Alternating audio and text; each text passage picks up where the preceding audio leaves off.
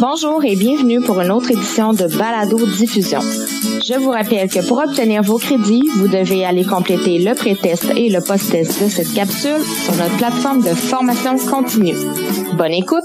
Bonjour à toutes et à tous et bienvenue à une nouvelle capsule Top Truc qui abordera l'instauration d'une règle décisionnelle visant à prédire les patients à faible risque d'hémorragie gastro-intestinale supérieure secondaire à une varice œsophagienne. Je m'appelle Antoine Dumas R2 en médecine familiale et je suis accompagné du bien connu Dr David Paré. Bonjour David. Salut Antoine, comment ça va? Ça va très bien toi? Ça va très bien, merci. Alors, euh, il semblerait que tu avais une question pour moi pour un patient que tu as vu à l'urgence. Oui, exact. J'ai vu l'autre jour à l'urgence un homme de 65 ans pour hématémèse. Ses antécédents incluaient ROH occasionnel, mais à l'arrivée, le patient avait une bonne odeur d'alcool. Il était stable, mais je me suis questionné à savoir si ça ressemblait à un cas classique de varice œsophagienne. Les antécédents étaient peu collaborants pour une maladie hépatique avancée, mais la clinique pouvait me faire douter. J'ai donc pensé à lui donner de l'octréotide et des antibiotiques comme traitement de varice, mais étant incertain de la cause exacte, je me suis demandé si c'était la meilleure approche. C'est une super bonne question, en fait. Déterminer la source d'un segment gastro-intestinal haut, ça peut souvent être difficile. Dans tous les cas, on doit se demander si on pense à une varice ou à une autre cause, parce que ça va influencer le traitement, comme tu le sais comme tu l'as dit, si on pense à une varice, on considère souvent donner, entre autres, de l'octréotide, mais probablement un antibiotique aussi. Mais à l'inverse des autres causes, probablement que notre traitement va être plus minimaliste. En plus, si on pense à une varice, ben, on va probablement être plus enclin à demander une endoscopie plus rapidement. Ouais, voilà pourquoi il, serait intéressant d'avoir des outils pour pouvoir distinguer la source du segment. Tu as absolument raison. Il y a eu dans le passé des études qui ont voulu démontrer des règles de prédilection pour les faibles ou hauts risques mais ça comprenait souvent des calculs complexes où ça nécessitait des variables difficiles à obtenir à l'urgence. Pas qu'on est paresseux, mais mettons qu'on aime ça simple à l'urgence. C'est vrai. Par contre, j'ai vu un article publié tout récemment en juin 2021 dans le American Journal of Emergency Medicine. Ça abordait justement la validation d'une règle visant à prédire si un segment de GIO avait peu de chances de provenir d'une varice ou non. Elle provient même du Québec, soit par des chercheurs de l'Université McGill. Ça semble super intéressant, ça, mais tu as dit que ça validait une règle déjà étudiée? Oui, exact. Tu peux-tu alors nous résumer brièvement sur quelle règle c'était basé? Ben oui, bien sûr. Cette règle provient d'une règle publiée en 2017 dans le Society for Academic Emergency Medicine, dans laquelle une équipe de chercheurs visait à déterminer des variables très sensibles pouvant aider à déterminer quels patients sont à faible risque d'une hémorragie gastro-intestinale haute secondaire à une varice. C'était une étude rétrospective observationnelle de cohorte récoltant des données de patients provenant d'un seul centre hospitalier dans la ville de Minneapolis aux États-Unis entre janvier 2009 et décembre 2014. Ça incluait des adultes de 18 ans et plus admis à l'urgence avec diagnostic de segment GIO ayant reçu une endoscopie GI haute. Ils ont ainsi déterminé deux variables pouvant exclure une grande majorité de patients d'avoir une varice. Il s'agit des plaquettes supérieures à 200 et d'un INR inférieur à 1.3. Ainsi, si un patient remplissait tous ces critères, il avait de faibles chances d'avoir une varice. La sensibilité de la règle s'élevait à 97% avec un intervalle de confiance de 95% entre 91 et 100 La valeur prédictive négative était de 99% avec un intervalle entre 98 et 100% Toutefois, la spécificité était de 49 et la VPP était de 19 ça semble quand même intéressant, mais on peut quand même facilement trouver des limitations à, cette première étude-là, dont évidemment la nature rétrospective de celle-ci, puis aussi la possibilité qu'il n'y ait pas calculé diverses variables qui peuvent encore être plus sensibles ou peut-être même plus spécifiques. En plus, c'était la première étude qui amenait ces critères-là, donc il manque encore beaucoup de preuves pour qu'on puisse l'appliquer. Oui, tu as tout à fait raison, David. Voilà pourquoi la prochaine étude qu'on va discuter sera très intéressante. Antoine, je te sens impatient d'en discuter. Je pense que notre grand préambule est complet. Parle-nous-en donc. Avec plaisir. Comme je l'ai mentionné plus tôt, cette seconde étude a été publiée en juin 2021 et cherchait donc à valider si les critères de l'INR et des plaquettes étaient bel et bien assez sensibles pour exclure nos codes varices, mais cette fois-ci en utilisant des données de cohorte multicentriques. C'était aussi une étude rétrospective sur des données préexistantes de 2020 patients via 21 hôpitaux académiques canadiens entre janvier 2004 et mai 2005. Les critères d'inclusion étaient similaires. Toutefois, ils n'ont pas exclu les patients sous anticoagulants, contrairement à l'étude de dérivation, et ont évidemment exclu les patients avec INR et plaquettes manquants. Veux-tu continuer avec la méthodologie, David? Sans problème. Les patients ont d'abord été identifiés par des infirmières de recherche. C'est à noter que si plusieurs sources de saignement étaient identifiées à l'endoscopie, en fait, il y en a une seule qui était attribuée à l'hémorragie selon le jugement du médecin. Généralement, si une de ces sources-là provenait d'une varice, c'était probablement celle-là qui était sélectionnée comme étant la source principale. Cette situation-là est quand même arrivée dans moins de 10% des cas. Ensuite, il y a 10% des données qui ont été vérifiées par un observateur indépendant pour assurer leur qualité. Évidemment, les infirmières n'étaient pas à l'aveugle puisqu'elles rentraient elles-mêmes les données. Toutefois, elles n'étaient pas au courant de l'hypothèse de l'étude puis du lien potentiel entre les plaquettes, l'INR et le risque d'hémorragie par une varice. Les données ont ensuite été stratifiées et analysées selon les paramètres de l'étude de 2017. Cette étude-là a aussi rajouté en fait un troisième critère qui est en fait basé sur le gros bon sens des cliniciens, à savoir si le patient a déjà eu un segment secondaire à une varice dans le passé. Ça, c'est quelque chose qui n'avait pas été utilisé dans l'étude de 2017. Alors Antoine, qu'est-ce que tout ça nous a donné? Eh bien, ici, on débute par regarder les caractéristiques des patients. Les deux groupes étaient sommairement similaires, avec seulement quelques différences mineures. Vous pourrez trouver les détails précis à ce niveau dans le tableau 1 de l'article. De plus, pour les détails de la proportion des patients inclus dans chacun des critères, on vous réfère à la figure 1 de l'article qui vous informera plus clairement. Mais en résumé, à retenir que près de 50% de la population totale a été exclue par la règle décisionnelle. Toutefois, cinq patients ont été manqués et avaient une varice, même si la règle disait l'inverse. Si on regarde les données statistiques, le tableau 2 donne les résultats avec deux et trois critères.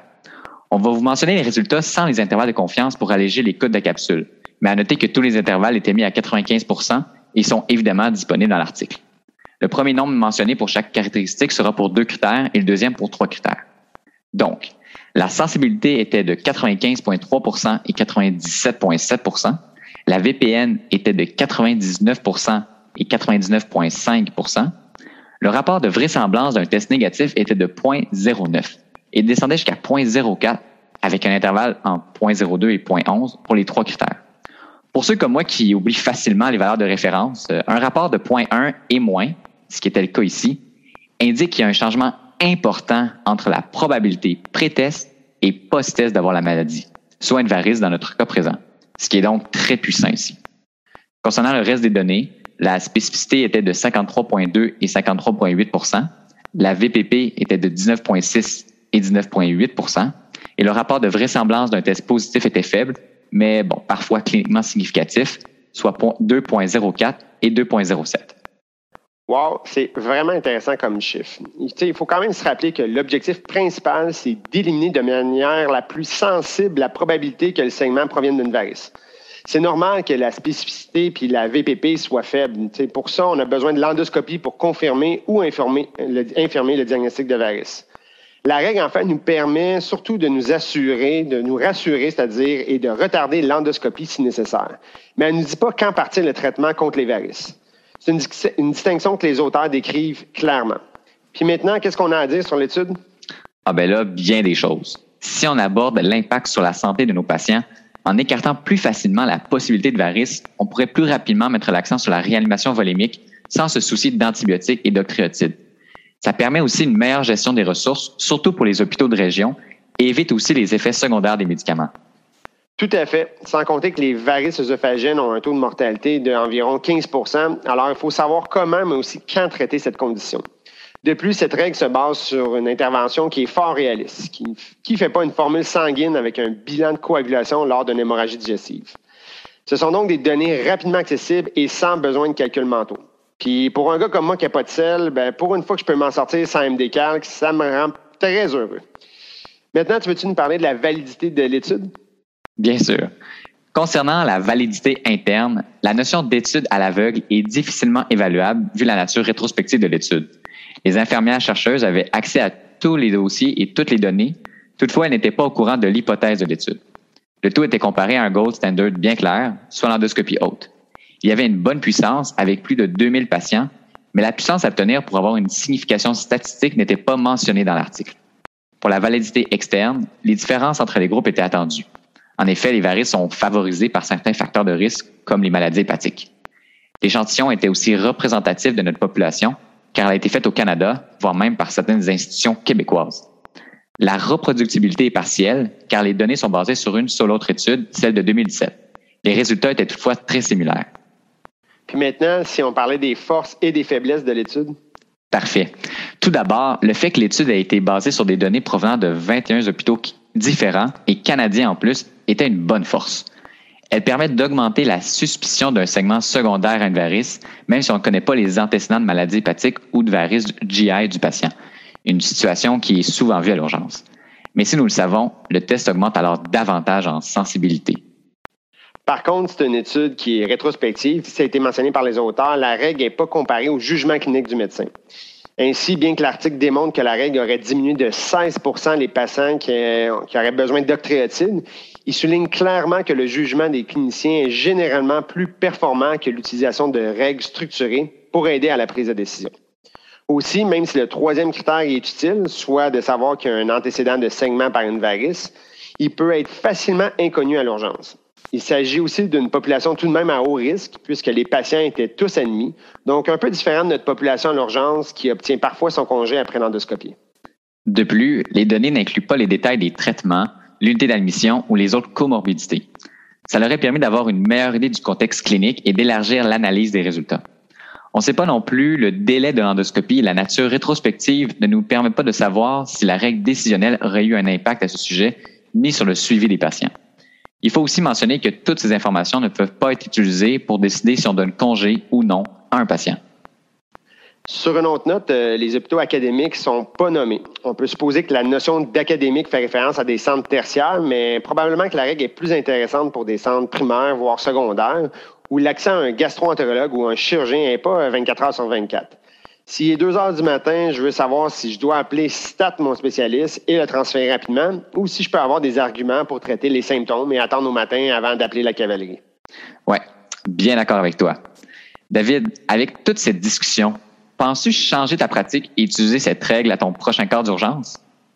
Bien, c'est sûr que le grand avantage, c'est la simplicité. Je ne demanderai pas plus de tests, puis ça coûtera pas plus cher au système, mais je prêterai peut-être plus d'attention aux chiffres reçus avec la même quantité d'informations et dans un cas d'hématémèse où je suis incertain de la source, cela euh, risque de m'aider quand même peut-être à planifier mes interventions. Mais évidemment, si mon jugement clinique me dirige vers une varice œsophagienne, peu importe le résultat de la règle, ben, je vais débuter un traitement puis appeler mon spécialiste pour une endoscopie rapide. Oui, bien d'accord. Comme on l'a mentionné, c'est surtout pour les situations ambiguës où le patient ne rentre pas avec varice écrit dans le front. Il serait surtout intéressant d'avoir des études prospectives pour valider davantage cette règle. Comme mentionnent les auteurs, ce sont des études qui coûteraient cher, mais vu les résultats encourageants et la facilité de son utilisation, je pense qu'il pourrait y avoir un avenir prometteur. Je suis entièrement d'accord avec toi, Antoine. Donc, tu veux-tu nous faire une belle conclusion? Certainement. On peut conclure que la règle décisionnelle pour détecter les patients à faible risque d'avoir une hémorragie GI supérieure secondaire à une varice est très sensible soit près de 98% si on utilise les critères des plaquettes supérieures à 200, l'INR inférieur à 1.3 si on connaît la présence ou l'absence d'antécédents d'hémorragie secondaire à des varices. La règle n'entraîne pas de coûts supplémentaires, est facile et rapide d'utilisation et permet d'aider les cliniciens dans des zones grises.